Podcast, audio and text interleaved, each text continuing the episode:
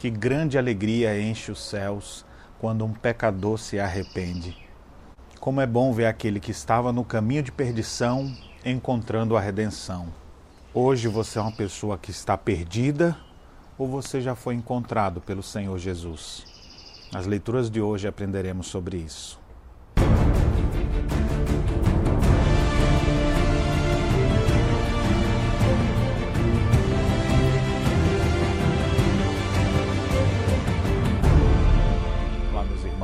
Graça e paz. Estamos juntos na nossa caminhada bíblica, lendo o Evangelho segundo Lucas. E hoje leremos cinco capítulos, os capítulos 13 a 17. Das leituras de hoje, eu gostaria de destacar muito especialmente o capítulo 15, que alguém já chegou a chamar que é um capítulo de achados e perdidos. Porque o capítulo 15 fala sobre a ovelha perdida, a dracma perdida e a parábola do filho pródigo. É interessante que nessas três a tônica é exatamente de que aquele que está perdido pode encontrar salvação, pode ser salvo. Na primeira parábola, a parábola da ovelha perdida, ele fala de um homem que possui 100 ovelhas e perdeu uma delas. Ele deixa no deserto as 99 e vai atrás daquela que se perdeu. E quando a encontra, fica cheio de alegria por poder ter encontrado a ovelha perdida. E aí a conclusão diz assim: Digo-vos que assim haverá maior júbilo no céu por um pecador que se arrepende do que por 99 justos que não necessitam de arrependimento.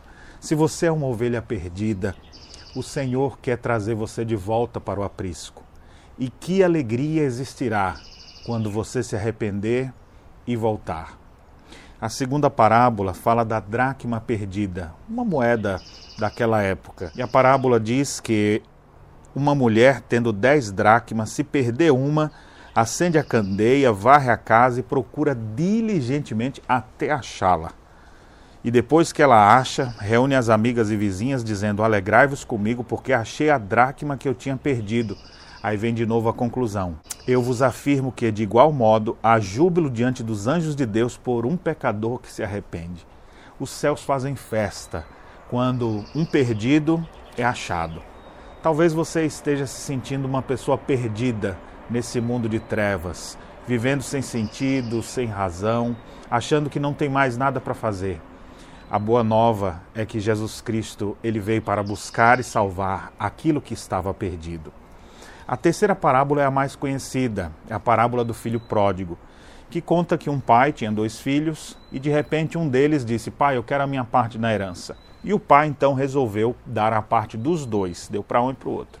Aquele filho mais novo pegou tudo que tinha, estragou tudo, vivendo dissolutamente, se entregando aos prazeres dessa vida, até que o dinheiro acabou. E isso ele já estava em outro país.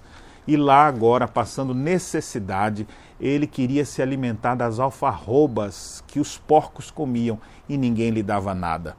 Quando ele vê a miséria que ele estava, e como ele era bem tratado na casa do seu pai, a Bíblia diz que ele caiu em si.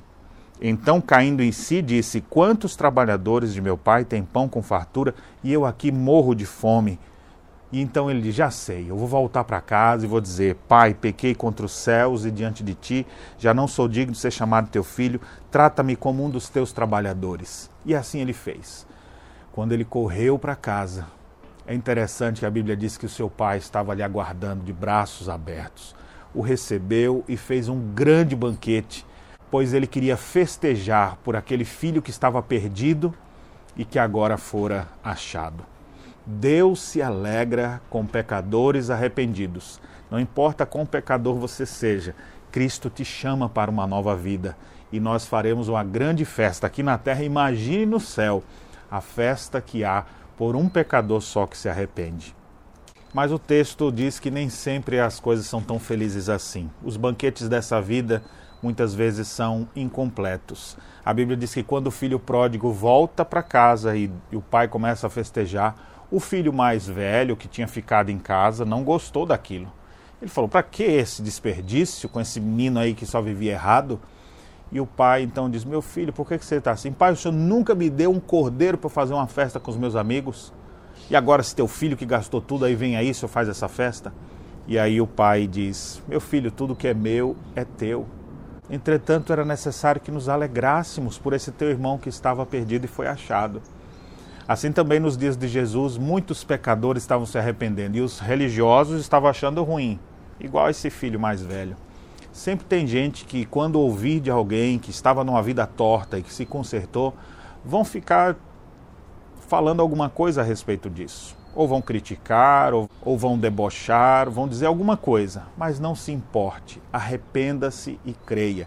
Uma nova vida Jesus Cristo tem para lhe dar. Para finalizar as leituras de hoje, a Bíblia, no capítulo 17, conta ainda a história dos dez leprosos. Dez leprosos clamando por Jesus, dizendo: Jesus, tem compaixão de nós. Jesus, mestre, compadece-te de nós. É interessante que Jesus se compadeceu deles, os dez foram curados, mas só um voltou para agradecer. E o Senhor disse: Ué, não eram dez os que foram curados? Onde estão os nove? Não houve porventura quem voltasse para dar glória a Deus, senão esse estrangeiro? E disse: Levanta-te e vai, a tua fé te salvou. Muitas pessoas vão se aproximar da religião, vão se aproximar dos crentes, mas nem todos terão fé verdadeira. Dez foram curados, mas um só voltou para agradecer, dando glória a Deus. Muitas pessoas estão perdidas e a maioria vai querer continuar perdido, mas você está sendo chamado agora mesmo pelo Senhor para se arrepender e crer nele e viver pela fé no Filho de Deus.